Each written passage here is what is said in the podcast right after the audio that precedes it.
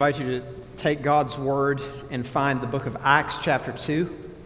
Acts, chapter 2. Uh, typically, we're working through the book of Ephesians. It's going to be our normal practice. I'm going to divert from that for a couple of weeks. Acts, chapter 2 this morning. We finished Ephesians 1. Looking forward to the rest of that book. We're going to take a, a break for a few weeks from it. This morning, Acts, chapter 2. We're going to begin in verse 23. Acts chapter 2, we're going to begin in verse 23 as we're seeking and desiring to begin uh, home fellowships in the next couple of weeks. Wanted to take time to preach from the scripture about the importance of fellowship. So that's the focus this morning and I uh, don't know of a better place to go than the founding of the church. One of the things you'll notice as you study your New Testament is there is a progression in the church. Um, the church essentially evolves throughout time in the scripture. From the beginning in Acts chapter 2 until essentially, if you read 2 Timothy, which is written about the ordering of the church and written to a, a pastor, you see that there's, there's development that takes place. But chapter 2 of Acts, and, and essentially looking at some of the fundamental realities that brought the church together and how the church began, is always worthy of study, consideration, meditation. We want to see these things in our church, many of them, and in our Christian life. That's why we turn this morning to Acts chapter 2, beginning in verse 23. It's there the scripture says This Jesus, delivered up according to the definite plan and foreknowledge of God you crucified and killed by the hands of lawless men. God raised him up, loosing the pangs of death, because it was not possible for him to be held by it. For David says concerning him, I saw the Lord always before me, for he is at my right hand, that I may not be shaken. Therefore, my heart was glad and my tongue rejoiced. My flesh also will dwell in hope. For you will not abandon my soul to Hades or let your Holy One see corruption. You have made known to me the paths of life. You will make me full of gladness with your presence. One of the things we've tried to do as a church to further encourage you in the faith is we started a podcast called Lucid Brevity. If you don't know what a podcast is or how to access it, you could talk to some people sitting around you. You talk to Michael or David uh, they would actually be better than me in helping you get that sign on your phone or on your computer. But, but the idea is here's a, here's a place where you can go and, and listen to more teaching. It's just 15 minutes, is what we strive for. Uh, usually try to do one per week, maybe while you're in the kitchen cooking, or maybe while you're driving to work or just driving around, driving to the store. Take 15 minutes, listen to it, think about it, consider it. This last week, we recorded two episodes with Jamie, talking with her about her recent mission work in Southeast Asia. And in talking about her mission work, she used the analogy of the church holding the rope for her. It's an analogy that goes back to the beginnings of what we call the modern missions movement. And it goes back to William Carey. William Carey, who who felt compelled to take the gospel to the nations. He read clearly in the Bible and saw the command of Jesus to take the gospel to the nations. And William Carey was compelled to go to India, a place where millions of souls lived without any access to the gospel in his day. But William Carey knew that that was not going to be a task that he could or should undertake alone. So he reached out to a, a friend of his, a pastor named Andrew Fuller. And, and that's where this analogy comes from. And Carey used the analogy of going to India would be like going into a dark pit. And he said to Andrew Fuller, the pastor, if you will hold the rope, I'll go down. I'll go down. Recognizing he needed his church to support him and he needed other churches that believed in the spread of the gospel to support his work. That the idea is the church and these pastors back at home would hold the rope and he would go and proclaim and spread the gospel. I, I got a present for you. It's out there on the round table. Some of you have already picked them up, which is great. This is a, a just a short introduction to Andrew Fuller. You can actually download it for free if you want the whole thing. But th- this chapter talks about Andrew Fuller and his relationship to William Carey. And as William Carey understood that he wasn't supposed to do missions alone or on his own or individually, Paul the Apostle, you see in his, in his model of missions, is always connected to the church. He's connected with and to the people of God. This is why he keeps coming back to Antioch, to the church there. He gives reports to the church. He is supported by the church. He's encouraged by the church, and he encourages them. And it's not only true in missions work, but it's really true in all of the Christian life. The living the Christian life, doing the work of God, is not something we do individually. It's not something we do on our own. Then, in God's plan and God's purpose, Jesus didn't just die to create followers, Jesus died to create his church. And so it's within the context of the church, the, the people of God, the gathered people of God being the hub of the, the activity for God's work in the world. And we've learned about that in Acts chapter 2. And at the heart of the founding of the church is the gospel. I'm just, the text I read, I'm just going to give you a, a bit of introduction before we get to the, the point I'm going to try to make in Acts 2.42 in just a moment. But you see, the church begins with the gospel. The preaching of the apostles characterized by the gospel, Jesus being the center of it. Verse 23 This Jesus, delivered up according to the definite plan and foreknowledge of God, you crucified and killed by the hands of lawless men. Jesus comes by the plan of God, and he was crucified. He was put to death. He died. Verse 24 But God raised him up. There's the gospel in a nutshell. The, the good news about Jesus' death on the cross for sins and his resurrection, that if you'll study the book of Acts, you'll find that is the message consistently preached and proclaimed by the apostles and by the church. This is our defining message. And this is the founding message of the church Jesus Christ, the cornerstone.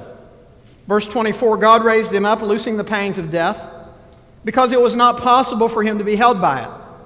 Now, he's going to go on and explain why it was impossible for death to hold Jesus. And look at the reason.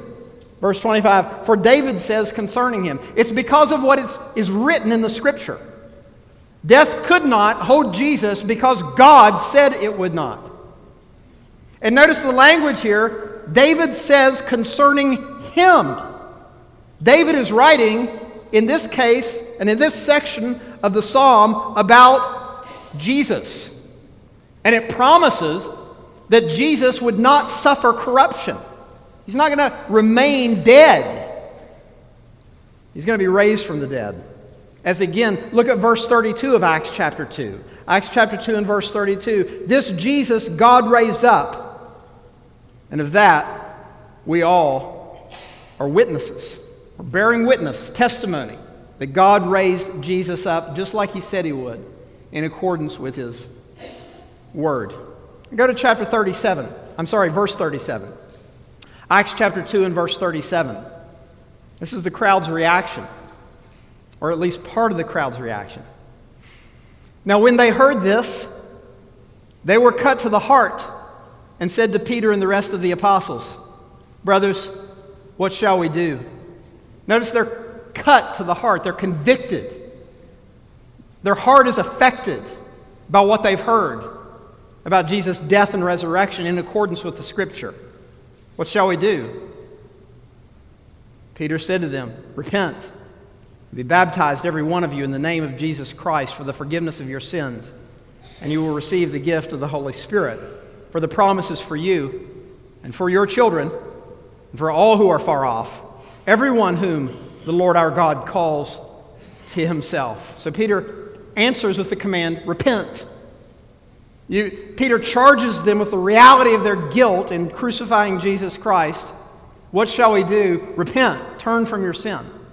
There's always one of the calls to respond to the gospel is to turn from your sin. John the Baptist shows up preaching repentance. Jesus likewise preaches repentance. This is part of our message as Christians to repent, to turn from your sin. Which also implies faith. There's no repentance apart from faith. And without faith, one must believe that Jesus is who he says he is in order to trust that God is calling you to repent and believe in him. And it's through him that we receive the forgiveness of sins. Notice this is for, for all that God calls to himself, which amazingly involves us, believers in Christ. Verse 40. I love this little summary. This isn't all the sermon and all the words Peter proclaimed. Notice verse 40. And with many other words, he bore witness and continued to exhort them, saying, Save yourselves from this crooked generation. That's the call. Be saved from this wicked, this crooked generation. You understand the world in which we live today is still crooked. The call is to be saved from the evil and the crookedness and the consequences of it in this generation. There's only one name given among men under heaven whereby you must be saved, and that's through Jesus Christ. That's the call. You should repent and turn from sin and be saved from this crooked generation. You don't want to live a crooked life in a crooked world. Face, face the eternal consequences of God. By the grace of God, He's given you opportunity, kindness to hear the gospel, and you should today turn from your sins. You should today obey God and be baptized. Have you believed the gospel? Have you repented of your sins? Well, Peter also commands to be baptized. This is what followers of Jesus do in obedience to him. Look at the summary there in verse 41. So those who received his word were baptized, and there were added that day about 3,000 souls. Here's just the simple the simple foundation of the church. We receive the gospel, we receive the word of God, we believe it, and then baptized in, in a visible recognition of following Jesus and were added to the people of God, to the church. And then, verse 42, where we're going to give our attention this morning, a summary about what this church did, what the church was devoted to.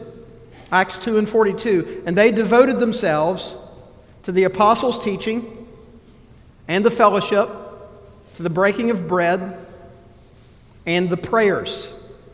What are they devoted to? They're devoted first and foundationally to the apostles' teaching. It's what the apostles taught that will set the standard for how they live and how they understand the Christian life. This is why, at the heart of what we live and what we believe is the apostles' teaching. And notice it's this very specific apostolic teaching contained in the Scripture.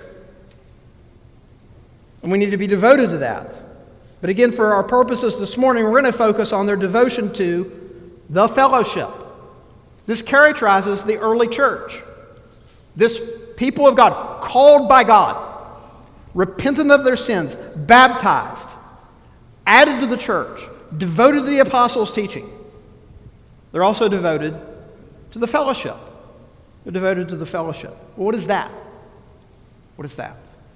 Fellowship is engaging with other Christians in caring relationships because of our common faith in Jesus Christ. It's an engagement with others. It's an engagement with other believers based on our commitment to Jesus Christ or our commitment to the apostles' doctrine. We're first and foremost believers because of Christ. And we have now, by God's design and Christ's intent, relationships with other believers. And the scripture gives much attention to what those relationships within the church should look like. Read your New Testament, read the letters to the churches, and, and pay attention to how often the commands in those letters relate to how you interact with other Christians in the church. It's, it's simply impossible to understand the New Testament apart from understanding your connection to and relationship with other Christians in the church. This is in the very fabric of the DNA of the Christian life. This is why any idea of the Christian life that isolates oneself or turns away from the gathered body of believers in the church is fundamentally defective and woefully lacking. If there's a view of the Christian life that makes it incapable of obeying certain scriptures, or some view of the church that makes it incapable of obeying certain scriptures, then that view is defective. Let alone the example we have here at the very founding of the church. Here's a couple of quotes from John MacArthur that I found helpful. Salvation, then, is the basis of fellowship. When you become a believer, you entered the fellowship. Now you're part of the fellowship. Again, just pointing out that salvation is the basis of it. That's what begins it. That's ultimately what it's based on. It's based on salvation through Christ. MacArthur also says this fellowship is critical to the life of the church. Christianity is not a spectator event that happens on Sunday, it is a common shared life with other believers. And I think that's a misunderstanding we deal with in our day when people think about the church. They just think only in terms of the meeting together of the church. There's more to the Christian life than that. There is this devotion to fellowship and the breaking of bread. And again, this all seems in the New Testament to take place with this gathered group of believers identifiable from the world, recognizable, committed to one another within the context of the church. Let me just give you one verse that points out that. And again, to make the point that Jesus didn't die just for us to be followers of His. Jesus died for the church, He died to obtain the church. Acts 20 and 28. Pay careful attention to yourselves and to all the flock in which the Holy Spirit has made you overseers, to care for the church of God, which He obtained with His own blood. It's a message to pastors to care for the flock. And notice what He says about the church of God, which He, interestingly, interestingly there, God, which He, God, obtained with His own blood. Obviously, a reference to Jesus Christ. He obtained the church. Any understanding of the Christian life apart or detached from the church is a misunderstanding. So, therefore, fellowship is at the core of how we relate and interrelate to one another. Now, thinking about fellowship, let me just take a minute to define what it's not. It's helpful to think about what something is by understanding what it's not. Fellowship is not merely social activity. Fellowship is not merely social activity. That would be how the word is often misused. And the word is often used to label things as fellowship that truly are not. Like, for instance, in our Sunday school class this morning, we were having a great conversation about I can't even remember what. It wasn't fellowship, it was good conversation about worldly things. Nothing necessarily sinful about that. It's just not by definition what fellowship is. Fellowship is not merely social activity.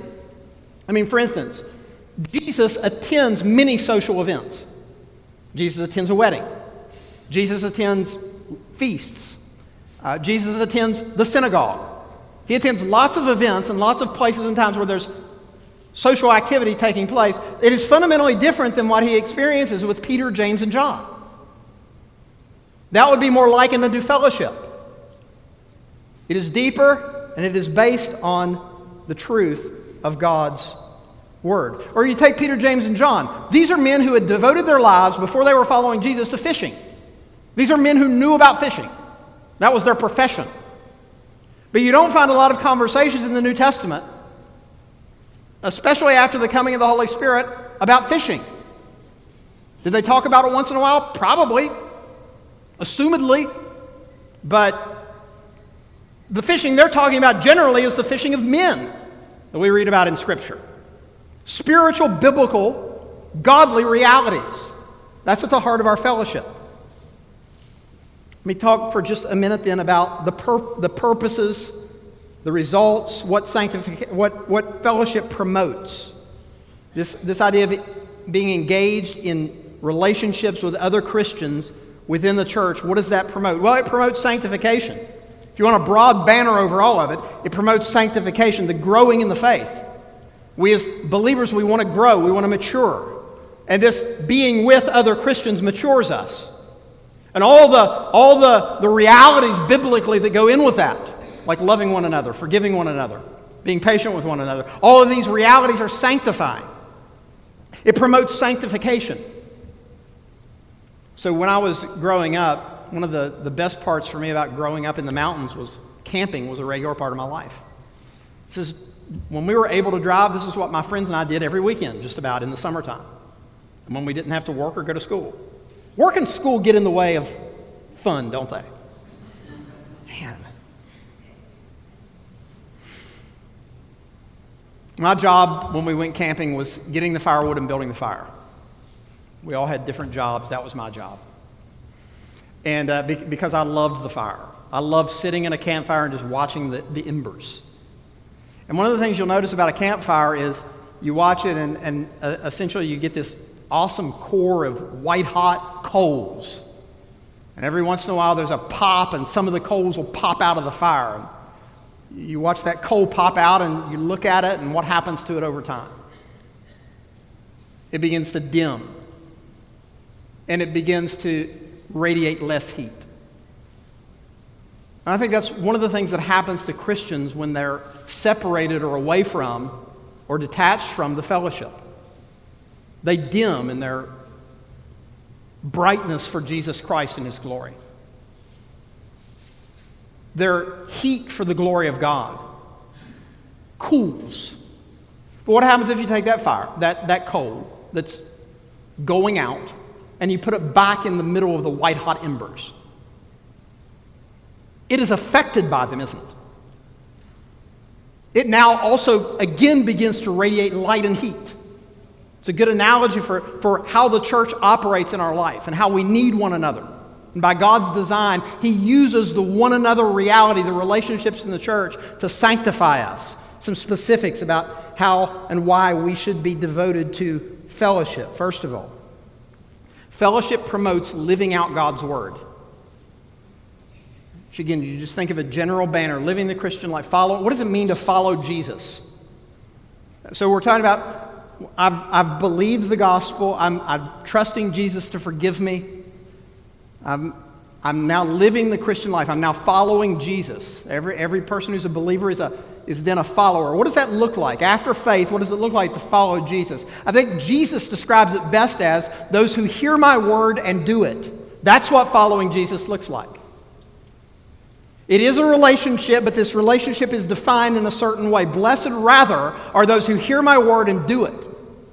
The end of the Sermon on the Mount, the wise man is the, the man who builds his house on the rock. He's the one, like that, the person who hears my words and does them. The church fellowship helps us do that. You find this, again, it's not by mistake so much print in the Gospels is taken up with Jesus and his disciples. Jesus has fellowship. He is building fellowship into their lives. Peter, James, and John being his closest, then uh, radiating out into other circles, the, the, the, the rest of the 12. And then Jesus is friends with Lazarus and Mary and Martha. What is, he, what is he doing when he's in their presence? He's teaching, he's laying out his word. I, I've just found, I think, I think it's true in the Christian life and in living for God, we just need to be reminded oftentimes of what we believe. Moses modeled this in Deuteronomy. Look in Deuteronomy how many times Moses says, Remember. He's speaking to essentially God's people. Remember. Or, or Peter in 2 Peter twice tells the Christians he's writing to, I'm doing this to, to stir you up by way of reminder. That Peter had already taught these things, they already knew these things, but we need to be reminded of them. Do you, not, do you not understand in your Christian life, or do you not feel you just sometimes need to be reminded what you believe? That, that we can know something, but we need other people just to remind us of what we believe. My goodness, I, I haven't thought of the substitutionary atonement in a long time. But yeah, of course I believe that. or we need to be reminded of who we are. Do you find that to be the case as you're marinating in the world and dealing with the world and faced with the world? Or most of you working in the world? Do you need to, do you need to be reminded by other Christians who you are and how you've committed yourselves to live? It's other Christians that remind us of those things. Fellowship promotes this living out of God's Word together. Fellowship also promotes prayer. This is one thing you find Jesus and his disciples often engaging in prayer, praying to God. You know, most, most of the prayers in the New Testament are corporate, beginning with the one that you're most familiar with, what we call the Lord's Prayer. It's a corporate prayer Our Father, forgive us our trespasses. It's not an individual prayer. It's a prayer meant for the people of God to pray together. And then following that, look at Paul's prayers in the letters, like what we just studied in Ephesians 1. That's a prayer the church is supposed to engage in, not merely individualistic. Fellowship promotes prayer. This is one of the, one of the, one of the sad realities in Baptist life is the lack of attention to prayer in general that we have as a church. Uh, this is why we began, we have a, a corporate prayer that I lead after the scripture reading. We want to be praying as a church for things that we're doing. We, we need more of that. Baptists years ago established what they called a prayer meeting. Not a bad idea. Christians coming together for the purpose of prayer. What happened to that? Now, there's nothing absolutely, there's nothing mandated in Scripture. My goodness, you've got to have a prayer meeting on Wednesday night. But it certainly is example of mandated that the church prays together. That's why, obviously, when we meet together on Sunday mornings, we want to incorporate and have prayer. But what has happened to this tradition? I would say probably a good tradition, a sanctifying tradition of Baptists praying together. It's almost non existent. Well, or just another question, just something I've observed. There's a lot of Christians around here really zealous for church softball. Why doesn't that zeal carry over to prayer? Something that's clearly biblical and required and definitive. Fellowship promotes prayer. We're not just hanging out talking about X, Y, or Z. We're going we're going to use a divinely powerful means to ask God for help. There's things we want to see take place in our church. We're going to we're to together over dinner not just talk about football. We can do that a bit. But we're going to pray together for God to be at work in our midst and around the world. My favorite quotes from Jonathan Edwards is the most powerful thing you can do to affect world missions is pray. In fact, he says the most powerful thing you can do to affect the kingdom of God. I think he's, my goodness, every Christian can and should do that. We want to see God at work? Pray. Pray together. Fellowship promotes that. Fellowship also promotes accountability, something you see, again, woven into the DNA of the church that's oftentimes lacking or missing. Fellowship promotes accountability. Friends, you know, biblically, confession of sins to one another is part of the Christian life. What Christians do you have in your life that you can and do regularly confess your sins to? This is a sanctifying, a sanctifying activity. Humbles you. And again, if we really believe through prayer that God helps us, another brother or sister praying for us to deal with our sin or to help us fight it or put it to death, it's a good thing to do. All of us struggle with sin, all of us face temptation. Hopefully, there's brothers and sisters in the fellowship that you can call upon to pray with you. It's not just individual.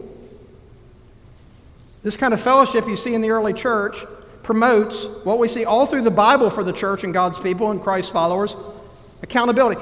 the only two times recorded in the Gospels that Jesus uses the word church, at least in Matthew 18, in the context of accountability within the body. This is part of what it means to be a follower of Jesus Christ, to have accountability. You understand being a Christian, part of being a Christian is admonishing one another, Colossians 3:16.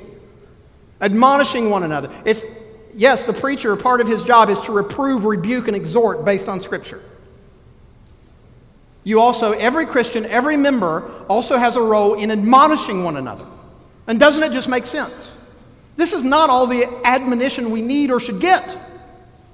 We need so and so Christian who knows us better than the pastor, who spends time with us to walk alongside us and say, That's not a wise path you're on. Here's, look at what Jesus says. Look at what the scripture says. Look at what this proverb says. Don't go down that road. We need to admonish one another or encourage one another. You can't encourage someone apart from someone else. This is a big part of the Christian life. And this happens in fellowship. It's encouragement. The idea, the, the word encouragement is the, the picture of picking up someone who has stumbled. That's the picture.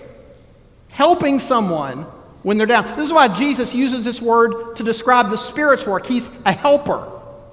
And every Christian is supposed to be an encourager and a helper of other Christians. Now, again, imagine a church like that, where you have these committed relationships to such a degree that when one person falls, there's a whole host of people engaged in their life to help pick them up. That's the biblical ideal for the church that we should all strive for. Fellowship promotes that. Fellowship gives you an outlet to build that in your life. To be honest with other Christians about, I'm struggling with this. I've dealt with this. I've fallen here. My goodness, you raise kids, you're going to fall in a million ways, eh? Maybe another Christian can help you with that.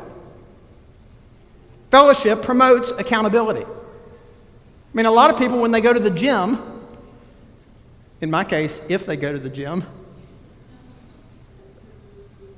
some of them go alone. A lot of them use a workout what? Partner? Right? Pushing one another to get that weight up. I mean, just like a drill sergeant screaming in your ear to get that last rep in, just it just helps. it helps. Or you think of some of the sports people play, like tennis. I mean, you can hit the ball against a wall for only so long, but when you play another real person, that's how you're going to up your game. Or golf. I saw a solitary golfer out there this morning, and I was thinking about this example. Usually, I don't know what you call them, flocks, people playing golf together. There's usually a group of them out there. Why? Well, because they're helping each other in their game. Or maybe in tennis or golf, there could be a conversation like, I see you playing here. Are you a member? There's membership in a group that will help me get better at my craft. Imagine that, even in the world. Well, there's membership in the church, part of the body of Christ, to help you live out the commands of Christ, to be faithful. Fellowship promotes accountability. Listen to what Jerry Bridges says about that, and don't go to sleep. Spiritual fellowship means we watch out for one another, feeling a mutual responsibility for each other's welfare. We help each other through encouragement and accountability. The church devoted itself to the fellowship.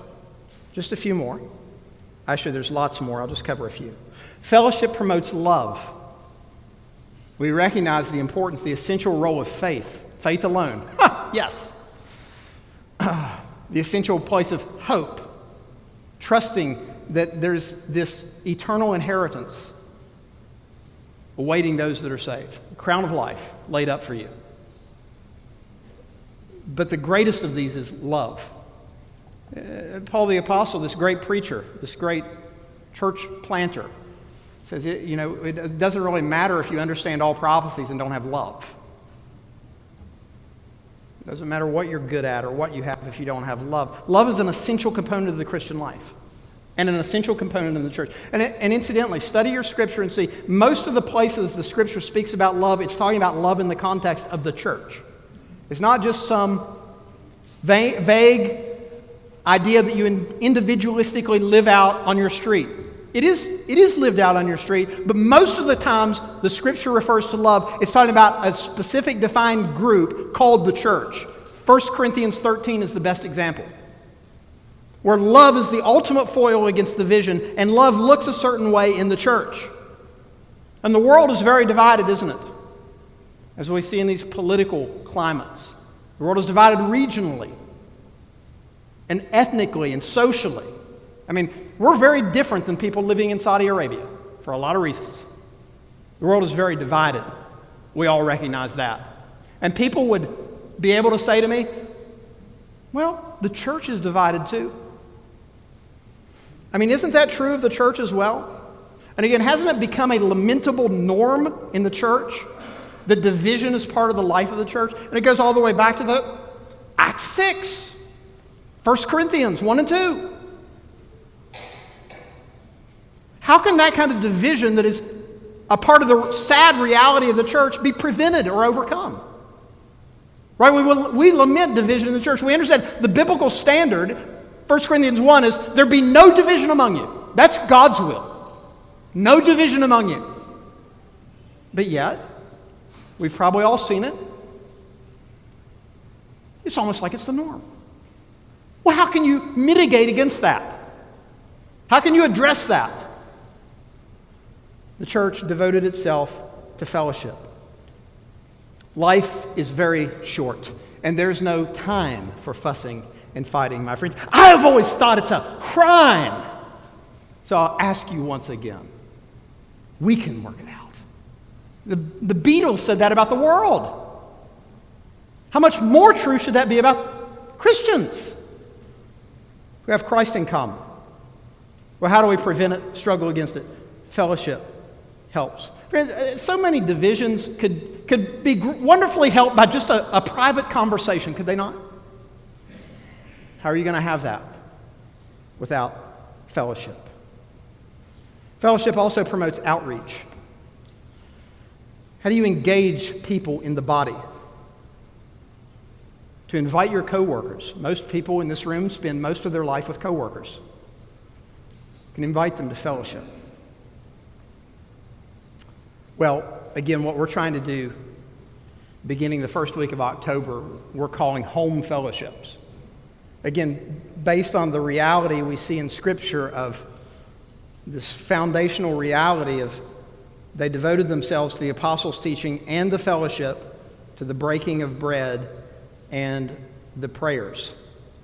So every other Wednesday, we're going to try to have fellowship together in the church. And one of the, one of the realities of, of our church is we live in geographically different areas. Uh, again, I praise God we come together, I believe, for the right reasons. We want to hear the gospel, we want to hear the word, we want to grow in the word. We love these people. We're united together to, to, to grow in the word and take the word to all the nations. What, a, what, a, what great reasons to gather together. But given that, in the providence of God, we live in different places.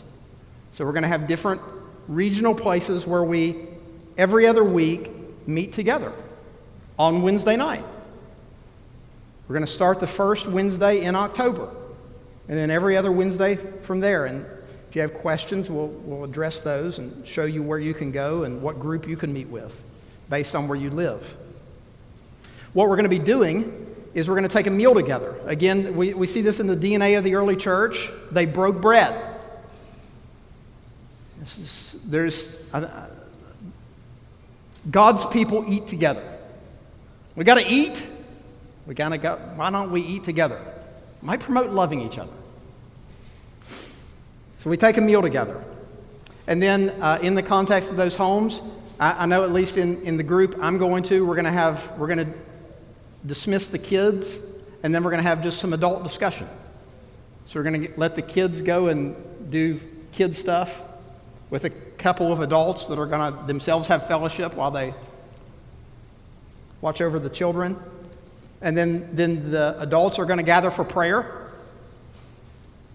because we see the early church devoting themselves to the prayers. We're going to gather together for, for, for discussion, and the discussion is going to be focused and, and centered. Uh, again, part of the, the thing about preaching is you're not discussing things with me. That's not what preaching is. But it would be helpful to be able to discuss with other Christians matters, especially related to like the Sunday morning sermon. So there will be directed discussion of some type related to the scripture or theology. Why would we do this? Because of, again, the sanctifying benefits of the fellowship, because we see this example in the, in the New Testament in the scripture. And as leaders in the church and as a church, we want to value what God wants us to value. Jesus sets an example of fellowship. The early church sets an example of fellowship. Paul the Apostle sets an example of fellowship, and we want to follow in their footsteps. Another benefit of this is to hope to, to try to, to have another way of bringing together the, diversity we have in our church. We have a, a diverse age groups in our church. which, which uh, again, there's a lot of people that don't know each other. And we want to have more outlets by which and through which the younger can get to know the older. This is one of the great benefits I had growing up that I, I'm still friends with some of the people I grew up with in church. Incidentally, my church experience growing up, my closest friends in church were in their 40s and 50s when I was a teenager. That incredibly shaped me and was incredibly beneficial to me. I'm thankful for that. We want to do it because it'll help you, because it's the example of Scripture. Let's pray together. Lord, thank you for Jesus our Lord, most of all. That he took on the form of a servant, a slave, and died, even death on a cross. And Lord, therefore, you have highly exalted him. So, Lord, help us in our recognition of the glory of Jesus and what he's done to highly exalt him. I pray, God, we'd be stirred in our hearts to value what you would have us value. That of first importance is, would be the gospel, Jesus and his work. God, I pray that you would stir people's hearts to have a passion to take the gospel to the nations. God, I pray you would stir our hearts to devote ourselves to the apostles' teaching. That the faith is not a matter of what I think, it's a matter of what you say in your word. Thank you, God, for your word. Bound in words, unchanging and eternal. Let's to look to your word for guidance and direction and wisdom. That we would hear what Jesus says and do it. God, we just pray your good hand of blessing would be upon our desire to be devoted to fellowship. That, Lord, it would strengthen us. That, God, we do need one another. And God, that you would use the members of the body, that the body would be building itself up in love, that every member would be engaged, doing your work for your glory, helping one another. We pray it in Jesus' name. Amen.